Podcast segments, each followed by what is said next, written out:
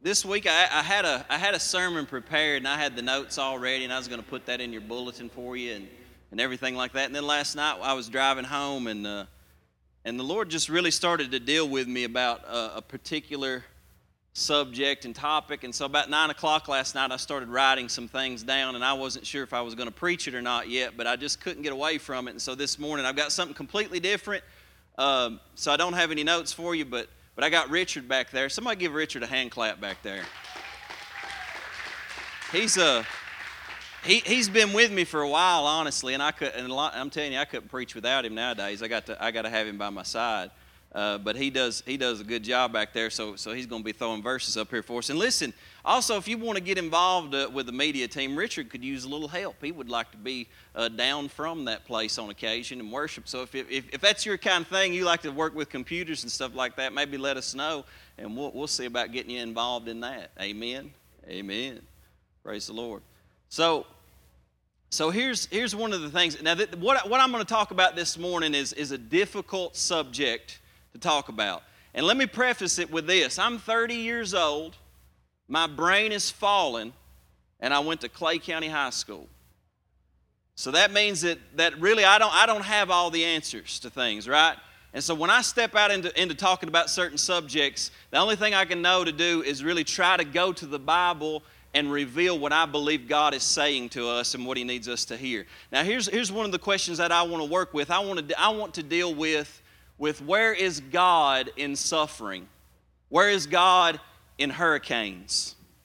Where is God when we see people die and terrible tragedies, tra- tragedies happen and catastrophes happen? So I, it's cut out for me, amen?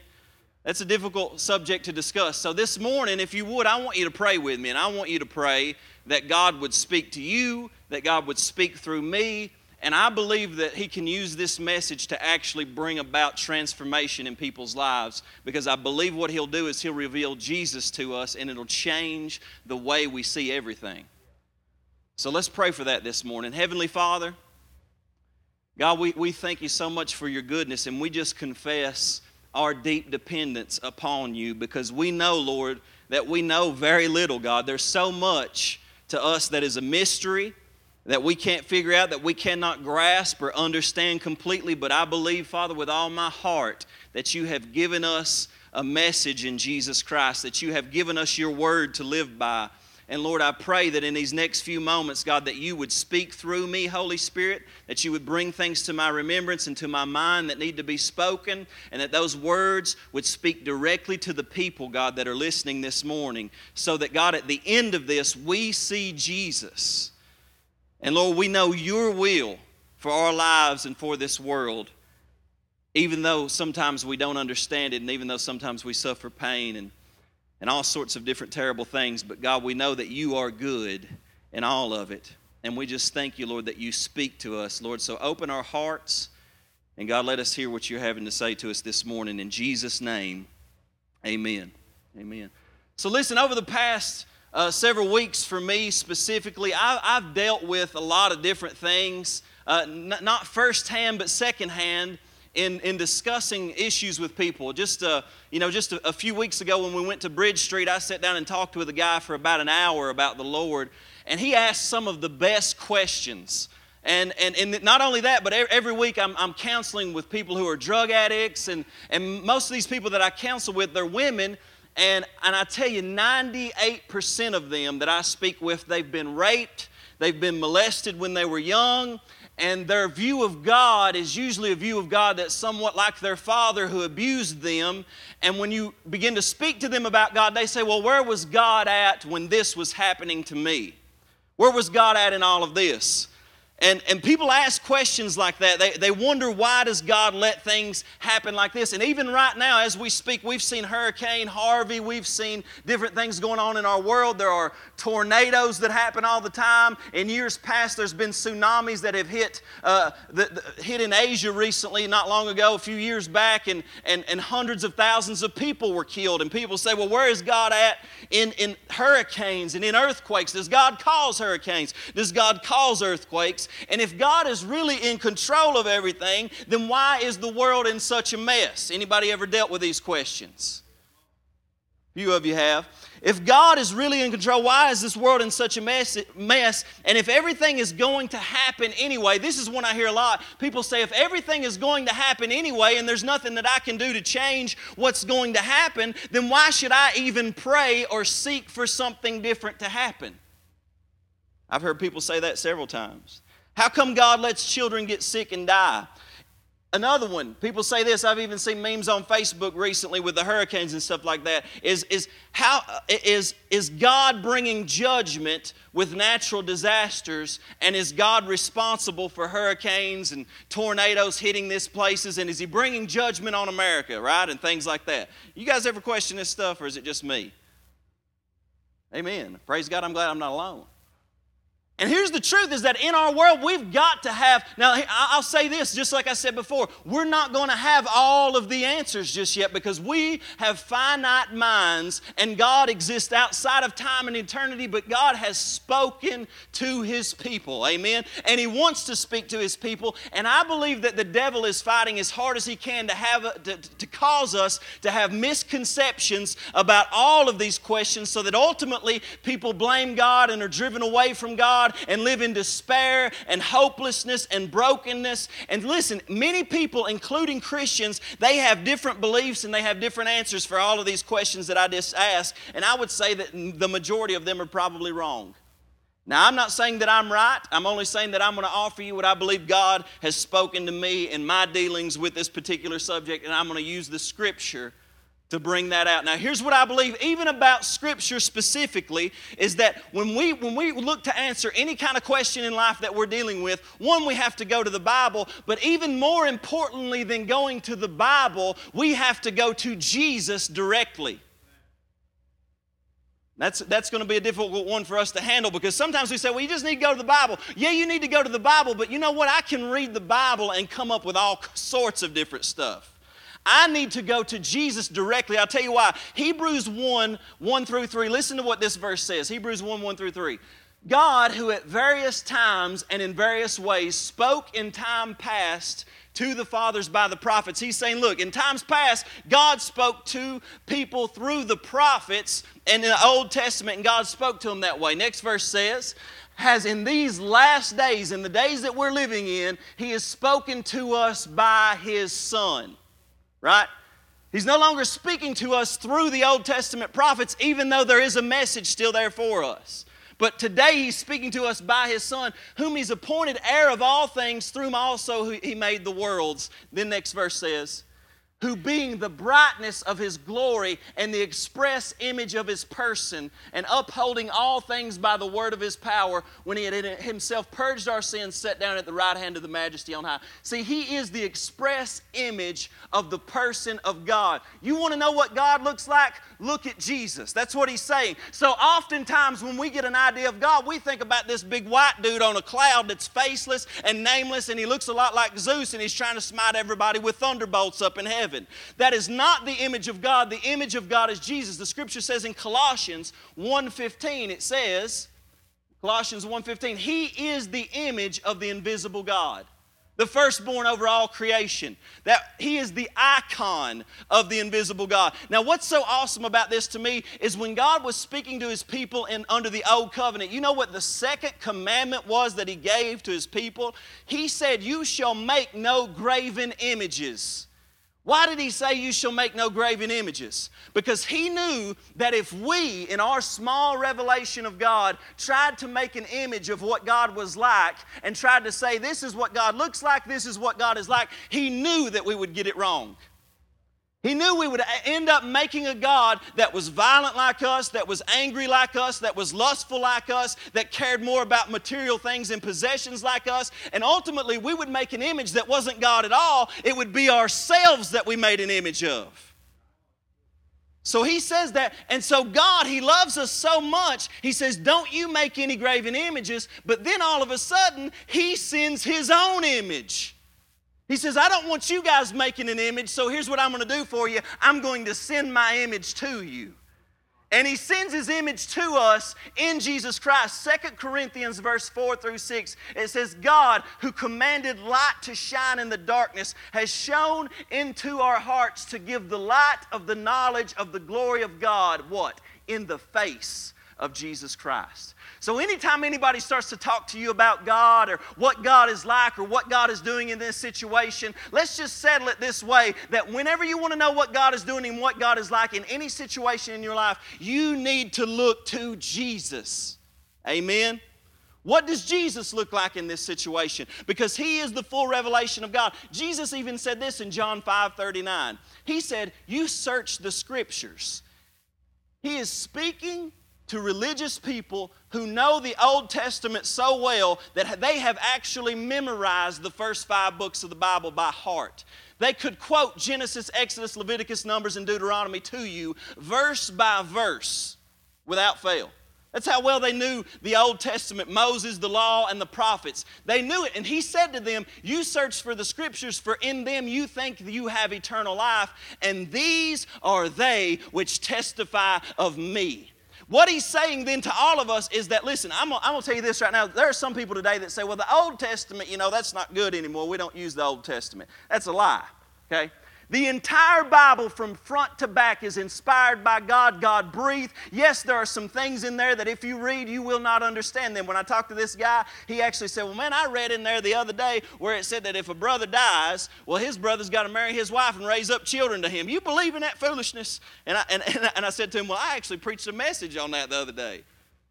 But what I preached the message in was in light and through the lens of Jesus. God is no longer saying that that is what we need to live by. He's saying all the Old Testament was pointing to something greater, it was pointing to Jesus. It was, trying, it was trying to point us to the fact that, look, yeah, you're only seeing God in part now, but the prophets were saying there's something coming. There's a new covenant coming. The Messiah is coming. And so when we read the Old Testament, we must read it through the lens of what Jesus Christ has done. Amen. All right, just making sure you understand that. Because a lot of people will go to the Old Testament and just read verses and say, well, that's just, that's just what we got to live by. I can find some crazy stuff for you in the Old Testament, and if you live by it, it's going to hurt you and your family and everybody else. Doesn't mean the Old Testament's bad, it just means that we have to read it and interpret it correctly, and that is through Jesus Christ. Amen? So Jesus says this, and even think about this. Jesus one time took Peter, James, and John up onto a high mountain, and the Bible says that he was standing there and he was transfigured before their eyes. So, what looked like just a normal man, it would be like you all sitting there right now, and all of a sudden, from the inside out, light just began to shine and radiate out of me, and I would be glorified. Now, I, am not, I'm not like that yet, right? But Jesus is the glory of God. And he was saying, What was hidden from you all of a sudden was revealed to them in a moment of time. They saw him glorified, and they saw Moses and Elijah. Moses represents the law, Elijah represents the prophets. Now, Jesus said, Don't think that I've come to destroy the law and the prophets. I've not come to destroy them, but to fulfill them. And, and all of these Jewish men are looking at Jesus and they look at Elijah and the Moses, and Peter said, Boys, it's good we're here, Jesus. It's a real good thing we're here because now we can make some tabernacles for you all. And Jesus just pretty much ignored him. This big cloud showed up over him. It was the glory of God. And out of the cloud, they heard the voice of the Father say, This is my beloved Son, hear him. Now, what was God saying? God was saying, up until now, you've listened to the law, you've listened to Moses, and you've listened to the prophets. But the law and the prophets were pointing to Jesus, and now you're no longer listening to them. You are listening to the one that was sent in my image to reveal perfectly who I am. Because nobody until Jesus came had ever seen God. Moses had not seen God, Elijah had not seen God. They had seen him in part, but they'd never seen him in his fullness. And in that moment, they saw Jesus in his fullness, and they and he said, Hear him. Hear Jesus. And when the cloud lifted, they looked and they saw no man except Jesus only. Now, if I'm going to interpret the Bible, I'm going to tell you something. I'm going to interpret it through Jesus only. Y'all with me so far? All right. I have to lay this groundwork before I get into this. So, God sends Jesus on a rescue mission, not just for humanity, but all creation.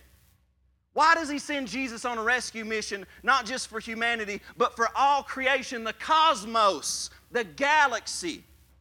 Right? Every single thing that God created, he sends Jesus on a rescue mission. Here's why. When God made when he created all things, it was literally a sea of endless glory that was radiant with the beauty of God in every single part of it. It was innocent of all violence. There was no pain. There was no crying. There was no shame. There was no rejection. There was no abandonment. There was no sin. There was no sickness. There was no suffering. There was no dying. Have you ever woke up in the morning and looked outside at the trees and the, and the sun and just smelled the fresh air and said, Man, this is glorious? See, that is a foretaste, a, a, a glimpse, a veiled image of what the earth was supposed to be like all the time. It was supposed to be beautiful. It was supposed to express God's glory. It was supposed to be perfect. And then when He created man, He created man in His image so that they would live constantly in His presence in perfect communion with Jesus. And get this, they would reflect the image of God in the earth, and they were given dominion over this earth to steward the earth, to rule over the earth, and to have, to have dominion in the earth, that they would reign in this earth and that they would steward it in such a way that the earth would become a reflection of heaven. Now, get that. God made man to be a reflection of God, and He made the earth to be a reflection of heaven. And as long as we stewarded it properly, it would be an ever growing an increasing reflection of heaven, just as we would be an ever growing, increasing reflection of God. Now, what that means is that in God's creation, He said, All of this is good, all of this is what I desire, all of this is what I want. His intention, God's intention, was that man would live forever in pleasure and communion with God and with His love. From the outset, from the very beginning, suffering, death, pain, evil, none of those things were ever at any point God's plan. Ever. Now, some people, I just mess with their theology. I just mess with this big construct they got in their mind how, how God is working. You know, he, he, he, he causes this thing to happen and this thing to happen. You know, the scripture says in Romans 8 28 that God works all things together for good for those who love God and are called according to his purpose. What I will say this, to, the, to you is this. Now, a lot of people say, well, no, when I went through my sickness or when I went through my pain and my suffering, you know, God used that to do this or that. I, I don't disagree with that a bit. I don't disagree with that a bit because God is a redeemer and God is a healer, and He takes the worst situations and begins to work them for His good because He loves us so much. But I promise you, your pain and your sickness and your suffering were never God's original plan and intention for you. Never His original plan and intention. It was not his design. It was not his doing. Yes, he can cause you to turn toward him in that. He can cause you to see his glory in that. He works those things together for ultimate good, but he never sent pain or suffering on any human being ever. It's not his nature. He can't do it. God is not evil, so he cannot bring evil upon any person. Now, this is difficult because, you know, you can begin to say these things and then you say, well, so why then, Clay, is there evil, death, sin, and suffering. Why do I have to go through this if it was never God's intention? And this is a difficult situation, but the answer is love. You say, well, what in the world does that even mean? The answer is love. Love is risky. Anybody want to say amen to that? Even in, your, even in your most basic relationships, when you start, to, when you get married, when you start dating somebody, you are risking something. You're putting yourself out there at the, and look, here's what you know. Can, y- y'all ever tried to force somebody to love you? I did one time. Man, it's brutal. You can't do it, can you? You cannot force anybody to love you because here's the truth is that love ceases to be love as soon as somebody doesn't have a choice to do it. And in order, when God created us, God is love. So when He created us, He had to create us with free will because He is love. He designed it in such a way that we would always have a free choice to either love Him, but also wrapped up in that, as scary as it is and as risky as it is, God gave us in that right there the ability to say, No, I reject you, God. He gave us that ability. You say, well, that's just too risky. Why would he do that? Look at all the junk that's come in because of that. And you know why, it's, why he did it? Love. And that's the part that I don't understand. But here's what I do know is that at the end, because we had the free will choice in the midst of brokenness and in the midst of pain to receive God's gift to us in Christ and say, Lord, I see how much you love me in the midst of this pain, and I choose to worship you even when I don't understand. I love you even when I don't understand. And in eternity, that will resound throughout eternity. It'll be the most beautiful thing you've ever seen because you chose to love God because you saw his love for you. And so here's love is risky, and guess what? In the middle of the garden, when God created them, enters the serpent. Now, the serpent enters in and he has already taken his, his, his past to reject God and rebel and be in pride. He's taken that past and he has fallen from heaven like lightning, the scripture says. Jesus said, I saw him fall from heaven like lightning, and he manifests himself in the form of a serpent. Now, here's, here's the point of the Bible. You say, Well, I just don't know about a serpent talking to a man. The point is not whether or not there was a serpent in the garden, the point is, what did the stinking serpent say? Don't read the Bible like a big literalist guru. You're not as smart as you think you are. I know that one cut a little bit, my bad. I'll, I'll calm back down. I'll calm back down minute. So the serpent comes in and he lies and he blasphemes the character of God. In, in, in, in Revelation 13 6, he is the liar the serpent is the deceiver, right? He comes in, and the scripture says that he opens his mouth in blasphemy against God to blaspheme. His name is Tabernacle, and those who dwell in heaven. One of, one of Satan's favorite things to do to you, especially as Christians, is to blaspheme the character of God. To convince you that the evil and the pain and the suffering that has happened in your life is not what the devil has done, but it's what God has done to you. Satan has caused evil in this world. He is the birthplace of all evil in this world and in humanity because we believed his lies. But yet, when he causes evil and pain and suffering, you know who he blames it on? God. Because he wants to erode God's character in front of you so that you don't look to Jesus, but you make this concept of God that's more like Zeus than he's more like Jesus. Right? And so he attributes evil and pain and suffering to God, and he deceives people to do the same until, until finally we believe that all, everything that's happening in the world is God's will being done. Let me say this emphatically no. Everything that is happening in the world is not God's will being done. The scripture says in Luke 11, 2, Jesus taught us to pray, Father in heaven, your will be done on earth as it is in heaven. Romans 12, 2 says, Do not be conformed to this world, or don't think like the world. Don't let the world press you into its mold. Don't let the world teach you how to think about God. But he says, Be transformed by the renewing of your mind. Why? So that you can prove or demonstrate what is the good and acceptable and perfect will of God. He's saying you're going to have to renew your mind so you can demonstrate to a lost world just how good God is and what His will is really like. See, God's will, according to that prayer, is that heaven will come to earth. On the opposite end of that spectrum, Satan's will is that hell will come into the earth. Y'all with me right now? God's will is heaven invading earth. Satan's will is hell invading earth. And those things are in opposition to one another. And so here's the truth Adam and Eve believed the lie concerning God's goodness. And when they believed it, as soon as they did, sin entered, shame entered, pain entered, sickness, and all of these things entered.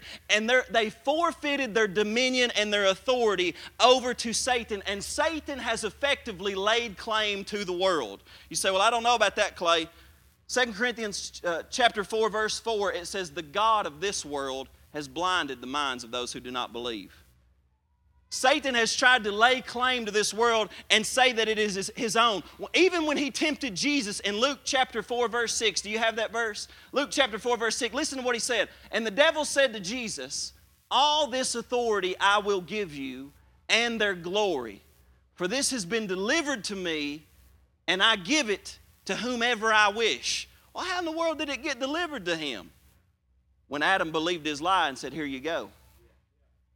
So, it was delivered to him. Now, now listen to this. As soon as that sin entered in, not only did sin enter into humanity and we became hateful and violent and lustful and, and murderers and liars and all of these things, not only did it enter into humanity, but it infected creation.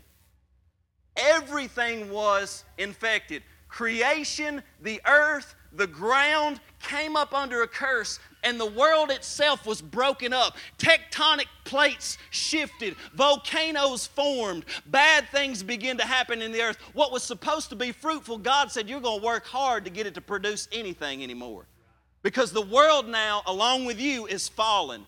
Just the same way that you're a marred image of God now, the earth is a marred image of heaven and it's broken down because sin and fallenness has entered. Now, listen to this because people will say, well, no, but God, God's doing all these things. God's doing all these things. Even in the book of Job, for example, if we look at the book of Job concerning creation, we notice that in the very first chapter, violence comes and all of his animals are killed and some of his servants are killed and all of these things are done. And then next, so we see, God, we see Satan at work in violence in humanity. But then it says that a fire came and consumed some of his animals, and his servant said it was a fire from heaven. Because every time somebody happens, every time anything happens, what do people uh, do immediately? Well, God sent a fire from heaven. God sent a hurricane. God sent these things. Then it goes on even further and it says there was a great wind that came and destroyed the house. Right now, we got a great wind coming down in Florida. And it's destroying homes, it's destroying all sorts of things. This great wind came and destroyed the home and killed his children. And to go even a step further, then all of a sudden, sickness enters in, right? And he gets these great boils all over his body, and this sickness enters in. Now, all of Job's friends who are very wise and they know a lot about God, you know where they said it came from? God did this to you, Job. You know where the Bible says it came from? Satan. Y'all see that? How many things have we blamed on God when it was actually Satan that was at work? See, our faith is not in a God who brings evil and pain and suffering upon people. Our faith is, is in a God who has come to rescue his creation from sin, from the forces of evil, from pain and suffering, from sickness and disease. See, I'm comforted in knowing that when I see the death of a child, that I'm not looking at the face of God, I'm looking at the face of the enemy of God. I know y'all are struggling with that this morning. That's okay. I don't need to have any amens because this is a difficult subject. See, Jesus says, the scripture says that the last enemy, the last enemy that shall be destroyed is death. Death is an enemy. And so, in the face of all these things that are going on, enters Jesus, right? Jesus comes into the scene. And in order to prove the fact that it was our responsibility to rule over the earth and we handed it over, and we handed over our authority, do you know that God didn't necessarily have to become man? Couldn't God just have stayed outside and healed the world from the outside? See, the problem is, is that when he created the earth, he created in such a way that he made a covenant with himself that he would let man rule over this thing. So, in order to get our authority back, guess what he had to do? He had to become a man. Do you see that? If it had not been in our authority and in our rule in the first place, he could have fixed it from the outside. But in order to fix it, he had to become one of us to get back what we had lost. Man, that makes me want to run all over this stage right here. Because that is good news. Help me calm down, Lord. God became a man to get it back. Now remember, Jesus, just like we said in the beginning, He is God's image, He is God. Jesus is the will of God. Jesus is perfect theology, and Jesus teaches us how God relates to sin, suffering, evil, and death. The scripture says in John 1 19 that no man has seen God at any time, but the only begotten Son who is in the bosom of the Father, he has revealed him to us. The, the disciples asked Jesus, Philip said, Lord, show us the Father, and it will suffice us. He said, Have you been with me such a long time and you don't realize if you've seen me, you've seen the Father? You want to know what the Father's like? Look at me. How do I deal with sin? How do I deal with suffering? How do I deal with pain. So if we truly believe that, then we understand why it says, like, for example, in 1 John 3 8, you know what it says? For this purpose, the Son of God was manifested to destroy the works of the devil. Now, I'm going to argue to you that the works of the devil. Now, here's what I'm I'm going to say this. For example, in the storm, in the hurricane that's going on right now, I'm, I'm going to have to break this down a little bit. But, but I'm going to tell you that this storm is a work of the devil. And you're going to say, well, that's, I don't know about that, Clay. I don't know. I don't know. God's in control of things.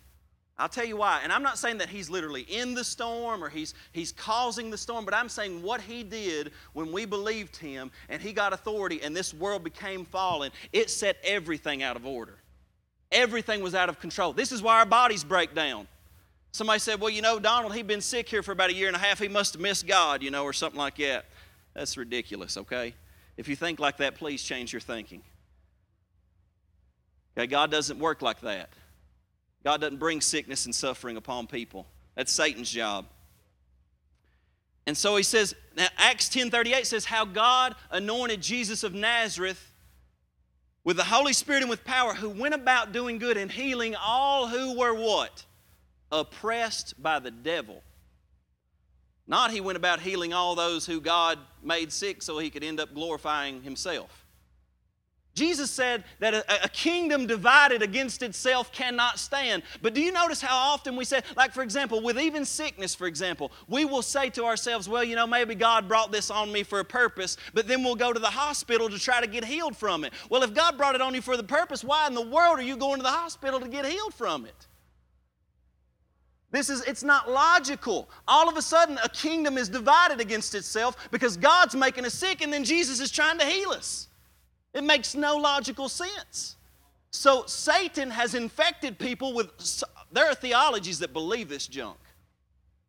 I, again, I need to calm back down and get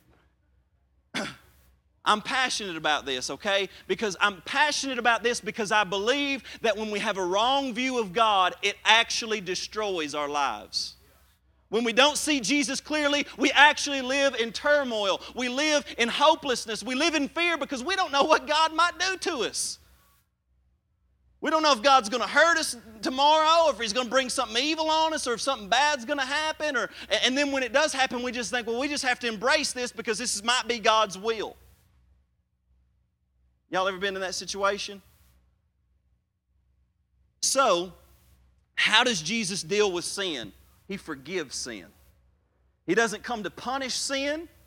He doesn't come to bring condemnation for, for sinners. Matter of fact, when he comes, he shows up and he spends time with sinners. Donald said this yesterday. We ought to spend so much time with sinners that it hurts our reputation among religious people. Man, I about shouted when that happened. That was a good word there. You ever had religious people call you out because you spend time with sinners too much? Amen. They did the same thing to Jesus. See, he forgave sin, but listen, Jesus didn't overlook sin by no means. He died on the cross for sin. He didn't treat sin as a light thing. He said, no, sin is a big thing. Sin has destroyed humanity, it's destroyed this world, and it's continuing to destroy people. And that's why I'm going to the cross to bear the weight of your sin and the penalty of your sin. And you're going to see the ugliness and the pain of sin when you look at the cross and know that I died for every single bit of it that you could be forgiven. That's how Jesus deals with sin. How does Jesus deal with suffering and sickness? He deals with suffering and sickness by healing it. That's how he deals with it. We look at that in the Bible. How does he deal with evil? He casts it out. Let's look at this in the Bible. Luke chapter 13, verse 10 through 13.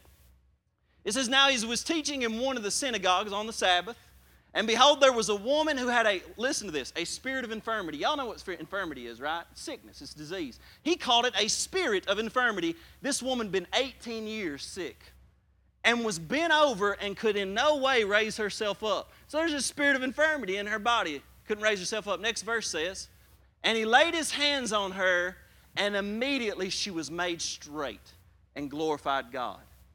Right? Next verse.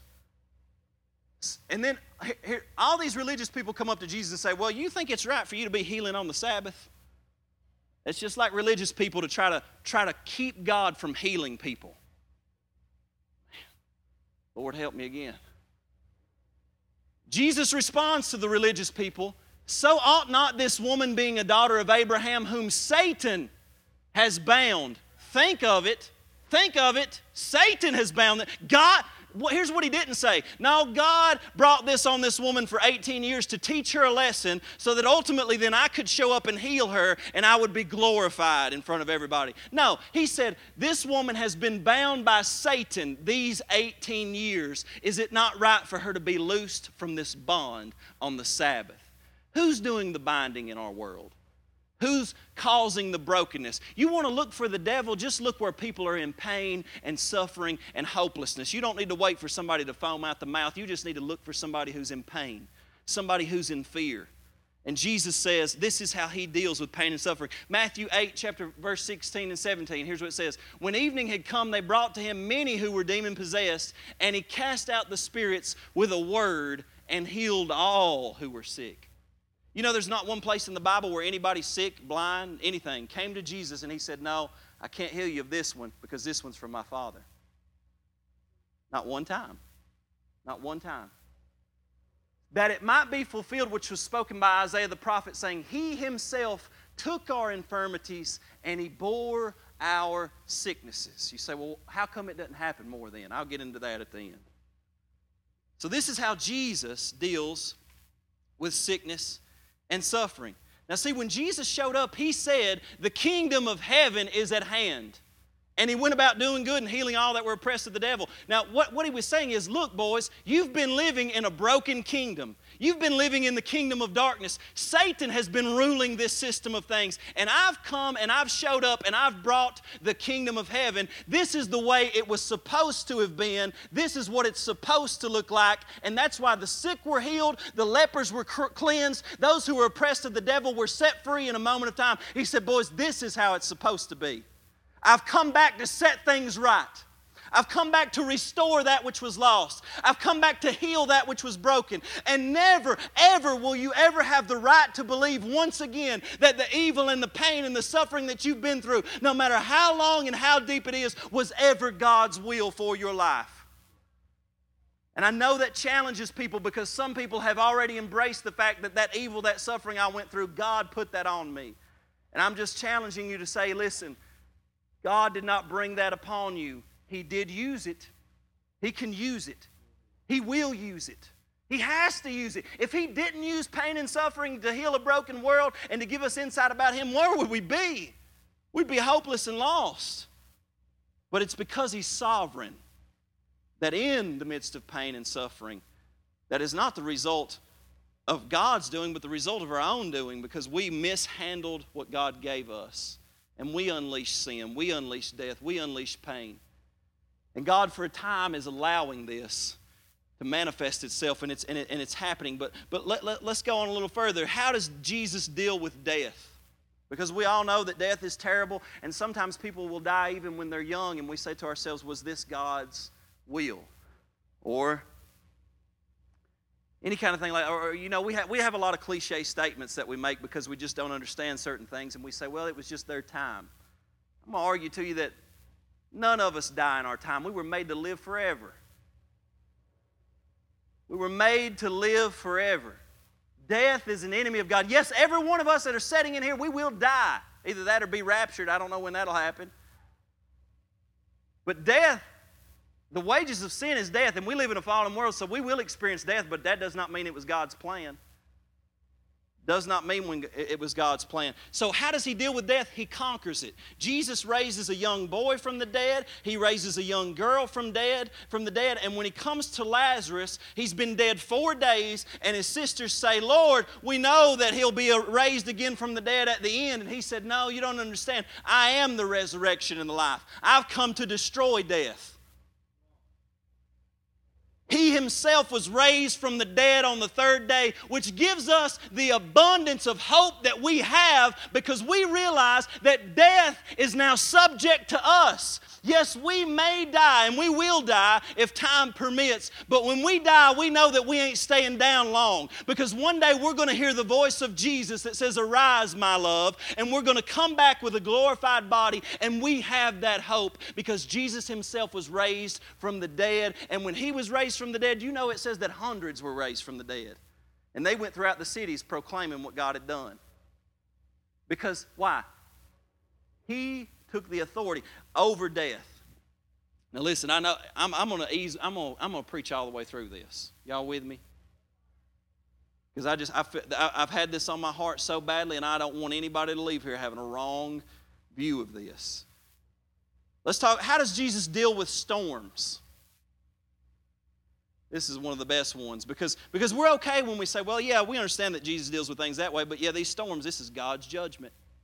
This is God's judgment on America. And I know some of y'all probably believe that, so don't get too mad at me. We can talk about it later. I've heard lots of people say it. Here's how Jesus deals with storms, though. In Mark chapter 4, verse 35 through 41, Jesus says to his disciples, Boys, let's get in this boat here and let's go over to the other side. So, what's the will of God? What's the will of God? The will of God is that they're going to go to the other side, isn't it?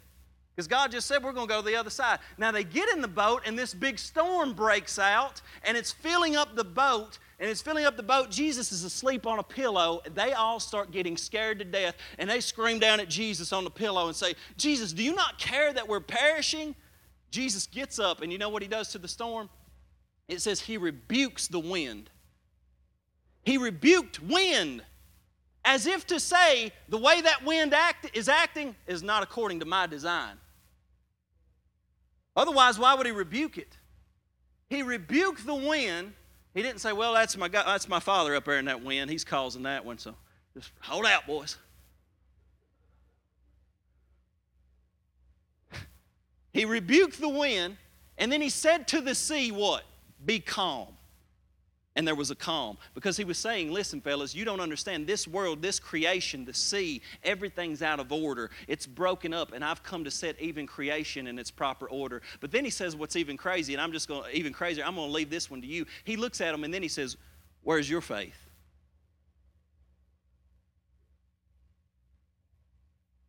Where's your faith? I've been sending you fellas out to heal the sick, to cleanse the lepers, to raise the dead, to cast out devils, and then all of a sudden you see a little storm and you think you don't have any power? I'll let you settle on that one because that's going to be a difficult one.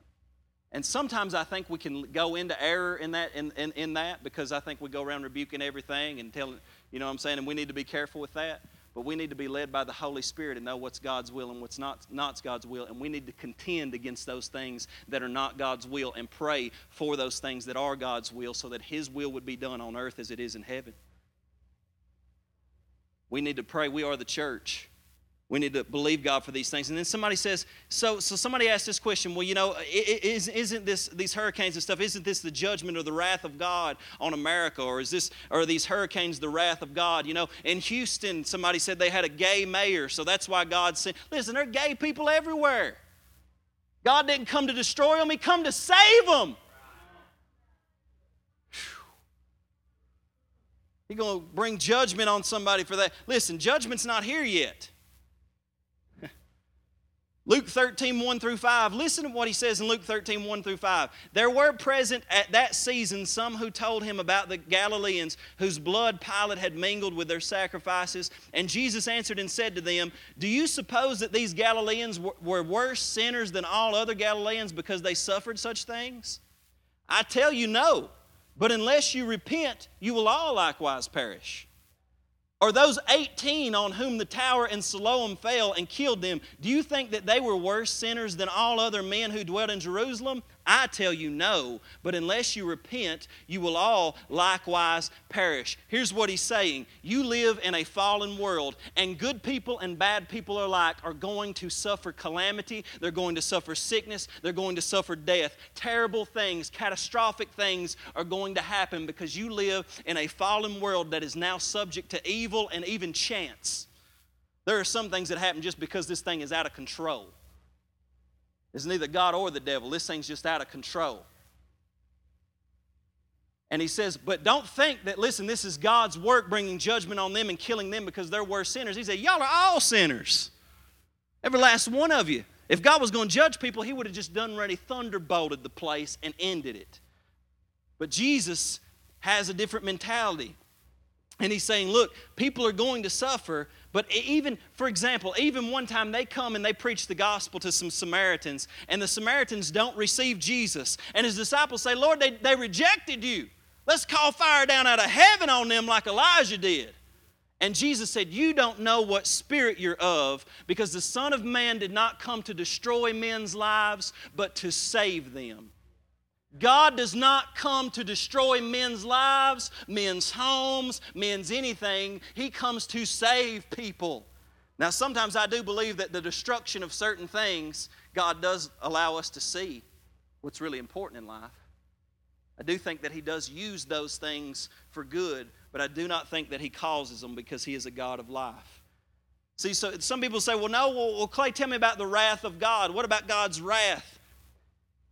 I think the best way for us to describe God's wrath, you know, Jesus, he gets up and he stands up and he reads out of Isaiah 61 at the beginning of his ministry. And he reads out of Isaiah 61, he says, The Spirit of the Lord is upon me because he's anointed me to preach the good news to the poor, to heal the brokenhearted, to preach recovery of sight to the blind, to set the captives free and those that are bound by Satan to let them loose.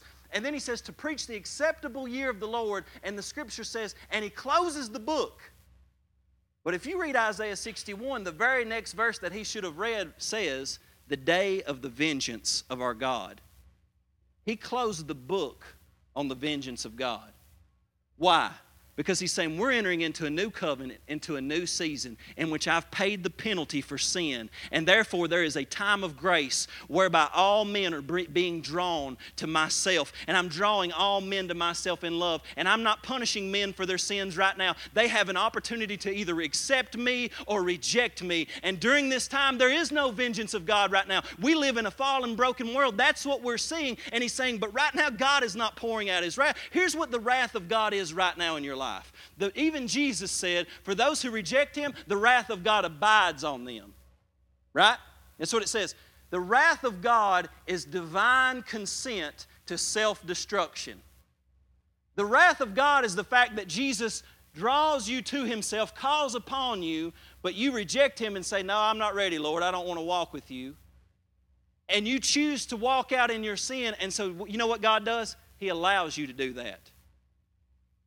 And it's his wrath when he lifts his hand off you and says, Go ahead. I give you over to your choices. I give you over to what you're choosing. And the wrath of God abides upon you. Not because God is saying, I'm matter and fire, I'm going to punish you. It's because you've rejected the one who has desired to love you. God is not wrath, God is love. His wrath flows from His love. And oftentimes, He will allow you to go away from Him so that you finally say to yourself, This is not right. I'm not supposed to feel like this. I'm not supposed to live like this. I'm not supposed to be doing like this. And then so you start to say in panic, Where's God? What do I need to do? What I and you come back to God. And you know what? When, he, when you turn back, he doesn't say, I'm mad, I'm mad. You should have come the first time. No, it's the parable of the prodigal son. He sees you a far way off, turning back to him, and he has no wrath. He runs after you, chases you down, falls on your neck, kisses you, gives you a ring, a robe, and a new pair of shoes, and says, Let's throw a party because you came home. That is the Father's heart. That is the Father's heart. That is who Jesus came to reveal. And then you say, well, what of all the hurricanes and the earthquakes and the tornadoes? Then tell me a little bit more about that. Now, listen, in Romans chapter 8, you know that what, here, what the scripture says. Let's read some of those verses. Romans chapter 8. He says, I consider that the sufferings of this present time are not worthy to be compared with the glory which shall be revealed in us. He's saying, what you're suffering right now, it's not worthy to be compared with what God's going to end up showing you. Then he says, For the earnest expectation of the creation eagerly waits for the revealing of the sons of God. Let me tell you this the earth underneath your feet is groaning and crying out, saying, I want the sons of God to be revealed. The world around us, people right now in drug houses this morning that woke up hungover, on the inside of them they're groaning. I wish the sons of God would be revealed. I wish the children of God would come in here and share with me the kingdom of heaven. All of creation is groaning right now. You see it every day. You just have to look around. The creation is groaning. They're languishing because they want to see the sons of God. You're a son of God, you're a child of God. You have to believe you are, though. Next verse says, For the creation was subject to futility, not willingly, but because of him who subjected it in hope. Next verse, because the creation itself also will be delivered from the bondage of corruption into the glorious liberty of the children of God. What God is saying is listen, for a time this world is subject to its fallenness because God cannot break his covenant with himself. But he's saying there is coming a day when even this earth and the storms that are in it and everything that's broken, it will be delivered from its bondage of corruption. Your body, even in your body, some of you, my dad talks about it all the time. He said, This getting old is rough. It was never supposed to be that way. And do you know that my dad, because he believes in Jesus Christ and follows him, one day he will be released from the bondage of corruption and he'll have a glorified body. He'll never have achy knees again. Nothing will be broken down. Everything will be fixed and set in order.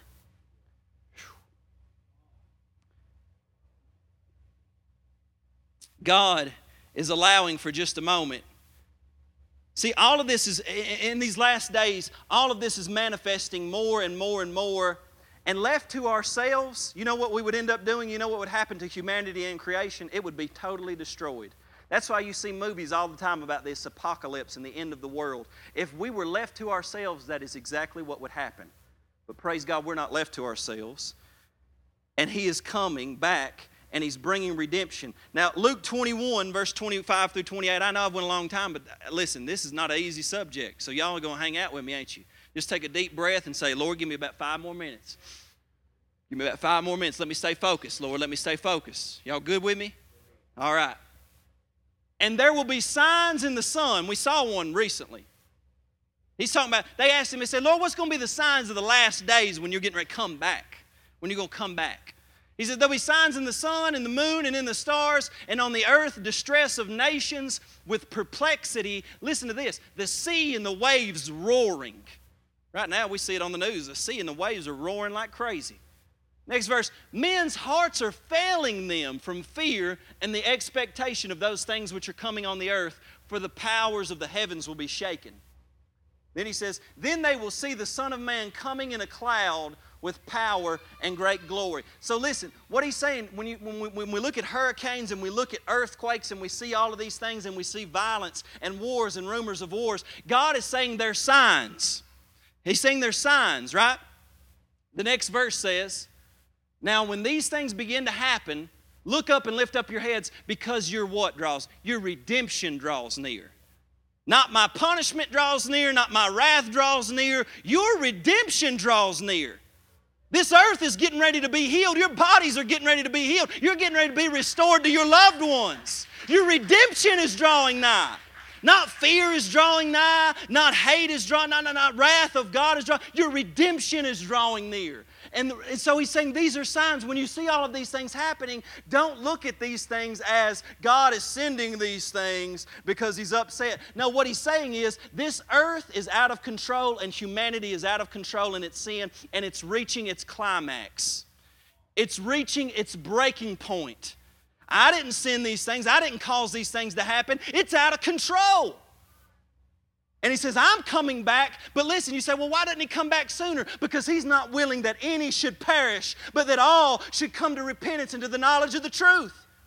The reason he's waiting is because he needs the church to preach the gospel throughout all the world so that all could hear, so that all could have a chance to repent before the end does come. But he's saying, You better hurry up because don't you see that the world is out of control? I need to come and heal it, but you all got to preach my gospel. You got to let people know that I'm coming back. And the only reason I haven't yet is because I'm long suffering and I don't want anyone to perish. Man, that's good preaching. Lord, children. Luke 21, go down to the next verse there. Listen here. So then he says, in, in light of that, take heed to yourselves. Take heed to yourselves. Lest your hearts be weighed down with carousing. You know what carousing is? It's just kind of living like nothing's really going on. I got another hundred years to live. We're going to see what we can do with it. I, you know. I mean, it's a, it's a you know, life's tough, but what are you going to do? Go work, eat, sleep, drink, cuss, you know, stuff like that. And then carousing. And then he says people get caught up in drunkenness and they get caught up in the cares of this life. That third one, maybe more than anything. You just get caught up in the cares of this life. And even when hurricanes come, you don't even pay attention. You don't even think about God. You don't even think about what's going on in the world. And he says, and that day comes on you unexpectedly. Next verse. For it will come as a snare on all those who dwell on the face of the whole earth. And then Jesus says this Watch therefore and pray always that you may be counted worthy to escape all these things, and that will, and that will come to pass, and to stand before the Son of Man. See, this is what he's saying. These are signs that we begin to realize that Jesus has to come back soon. And then, so here's what I want to say though is, is because Jesus is coming back soon, does that give us the right to just have this escapist mentality and say, well, he's going to be back soon anyway? I ain't got nothing to worry about. I'm going to lay back and wait. No. Jesus said when he comes back, he wants to find his servants feeding their household. He wants to find those occupying till he's come. And what you don't understand is that the church has been given the greatest responsibility in all the world. Jesus said, Jesus said when he was raised from the dead, he said, All authority has been restored to me in heaven and in earth. then he says, You go, therefore, preach the gospel in all the world, make disciples of every nation. John 20, 21, Jesus said, As the Father sent me, and, and how he sent me to deal with sin and suffering and sickness and death and all of these things, he said, Now I send you. We are the body of Christ given the responsibility to carry out Jesus' work in the earth. That's why when the apostles started, you know what they did? They went and preached the gospel, they healed the sick, they raised the dead. Amen?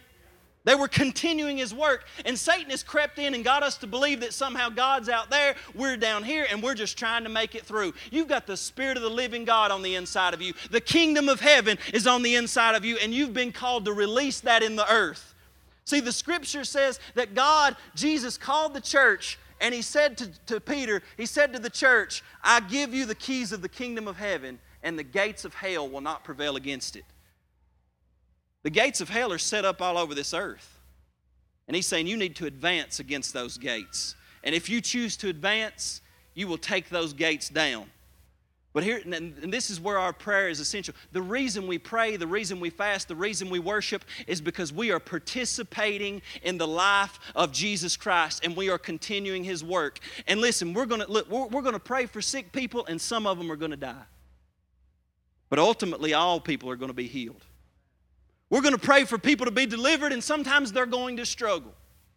I don't have the answers to why we don't see everything happen when, when, when, we, when we pray, but here's what I know is that we are contending for the kingdom of heaven to invade this earth. And we are praying and we are seeking God, and we are called to pray and seek God to see these things begin to change in our world.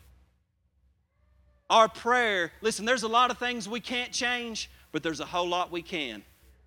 And you better believe that your prayer is important to God, that you are in participation with God, you're in cooperation with God. There's a lot of things that God's will wants to be done on earth, but it's not going to happen unless the church prays and seeks God. Every single healing and deliverance and salvation is only partial and fragmentary right now. But we are a foretaste of the kingdom of heaven. And when you go to your workplace, when you're in church here on Sunday, you know what we ought to see? We ought to see a foretaste of heaven breaking through. We ought to see souls being saved. We ought to see sick bodies getting healed. We ought to see the dead being raised from time to time. say, well, that's just too much, Clay. You need to renew your mind. You need to renew your mind. God has more for us than religion that America has made religion or the entire world has made religion. You have the power of God, you have the life of Christ. He showed up and did these things, and religious people rejected it, not true Christian people. Not true Christian people. I know I'm passionate about this, and I am passionate about this, maybe more than anything ever. But listen, we're going to suffer loss. We're going to suffer from questions. Bad things are still going to happen, but we must continue to seek Him in faith, never compromising with evil or sickness or pain or suffering in the world. It is not God's work, and we've come to destroy the works of the devil. That is our calling. God is allowing for a time for the mystery of sin and iniquity to run its course. But let me tell you something about this. People are suffering, but let me tell you something. I promise you, Jesus is suffering with them. He died on the cross to reveal that. That I know about your suffering, I know about your pain, I know about your loss. I've come to heal that, and I know for a time you may go through some difficult things, but I will comfort you, I will heal you, I will restore you, I will protect you. And listen, even in this hurricane, for example, people, I, people have asked me, well, where is God in that? Let me tell you something God is not seen in the destruction and the wind, and God is not seen in the pain and the loss and the suffering and the little girls that are crying. He's not seen in that. God is seen in the people that will be there to comfort those people, to love those people, to heal those people, to bring restoration. God is seen still in those who are called to reflect His image. And if you believe in Jesus, He's called you to reflect His image in a broken and a dying and a sick world. And when there's darkness, when there's wickedness, when there's pain, that's not God, but you've been called to reveal the heart and the love of God in those situations situations. Judgment is coming. We will see, everybody will stand before God, and judgment will come, and it will be righteous, and it will be holy, and it will be right. I would hate to imagine a world in which the rapists of this world and those who are in the sex slave trade industry and all sorts of evil not be judged for what they've done, wouldn't you? It would be messed up if God just let them off the hook. But what you have to understand is everybody has a choice. Everybody can either choose for the fact that Jesus took my punishment, or I'm going to have to bear the weight of my own punishment. I don't know about you, but Jesus has taken my punishment. And see, ultimately, because we believe that, what happens, John says it in Revelation 21 1 through 5. I'm finishing right here. You guys can come to the music. See, God in the end will not simply, He won't take the little girls who have been tormented in their life and He won't, on the last day, come to them and reveal to them, This is why I made all this happen to you. This is why I caused all of this to happen to you. Because I was trying to work it out to build my kingdom. This was necessary for you to experience so that I will build my kingdom. No, God's not going to say that. He's going to take that little girl, He's going to wipe every tear away from her eye, He's going to heal every pain that she's ever had. And he's going to say, Now you get to live forever in the way that I designed you to live. I know you've suffered, but I've come to wipe every tear away. And then he says to her, the same thing he's going to say to all of us Behold, I make all things new. Behold, I make all things new. This is what John saw. John said, Finally, boys, I looked and I saw the end of it. And I saw a new heaven and a new earth. And see, this is where we have our hope. We as Christians, we don't get caught up in this world. We're going to lose things in this world. We're going to experience pain, pain in this world. But God says you can't take this stuff with you anyway.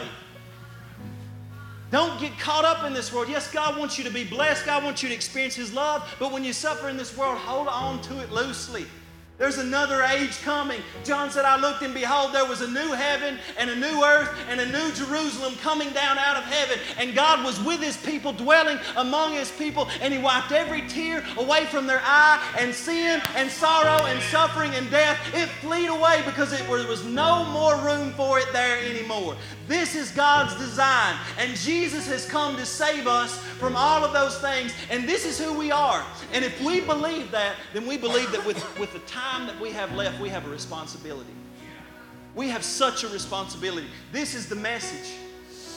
And I'm telling you, God has given us a mandate to preach this gospel, to heal the brokenhearted, to heal the sick.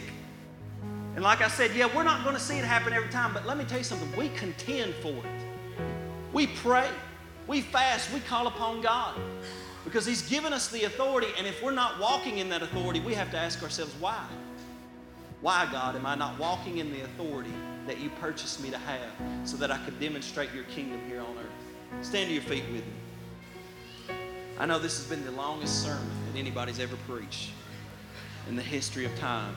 But did you get something out of this this morning? Now, bow your heads just for a moment.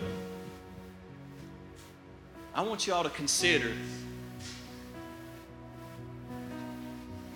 I'm going to do this a little bit differently this morning. I want you all to just consider what it is that you what you need. What, what is it that you have said in your heart? God has done this and I just need to learn how to embrace it. Let me tell you something. You need to step into your authority and say, No, I'm not living in this anymore. God, I'm believing you for something different. Think about Jesus. Think about the woman that walked into the temple that day, been sick 18 years. She'd been sick 18 years. And she walked up to Jesus. And Jesus immediately spoke to her and she was made whole. Let me ask you something. How many in here would admit I've, I've had a misconception about God and about what's going on in my life, and I need to change my mind right now about this thing. Will you raise your hand? Anybody?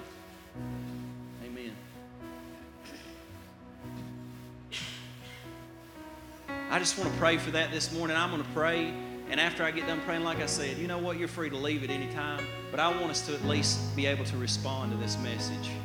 And if you need prayer for something, if you need prayer for, for healing, if you need prayer for anything in your life, if you're going through pain and suffering, let me tell you something. Jesus wants to come to comfort you, to heal your wounded heart. He knows about the pain, He knows about the suffering. And I want you to receive that. But let me ask this question while everybody's got their head bowed. If you're in here and you say, Look, I've not really given my life to Jesus, I've not believed in him. I've not chosen to follow him yet. And I just know this morning that that's what I need to do. I need to, I need to be saved. I need to put my faith in Christ. I need to begin to follow him. If that's you, would you raise your hand right now and let me know? Right now, just raise your hand, let me know. I got you. Anybody else? Anybody else? Anybody that just says, I need to, I need to do it today. I need to give my life to Jesus. All right. Father, we just thank you.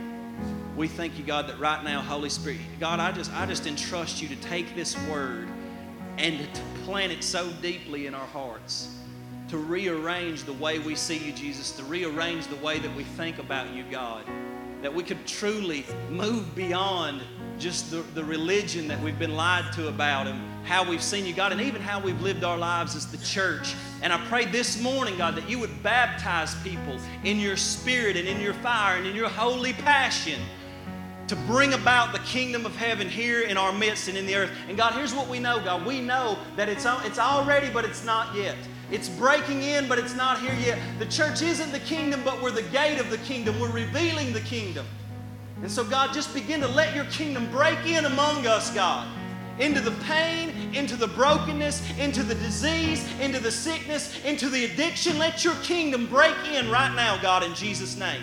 Open your hands up to the Lord. I want you to receive it. If you need it, receive it right now. Father, we receive your kingdom and your spirit to bring healing and deliverance and freedom right now in Jesus' name. God, we ask you to fill us with your Holy Spirit, God, to draw us near to you, God, to change us right now in Jesus' name. In Jesus' name.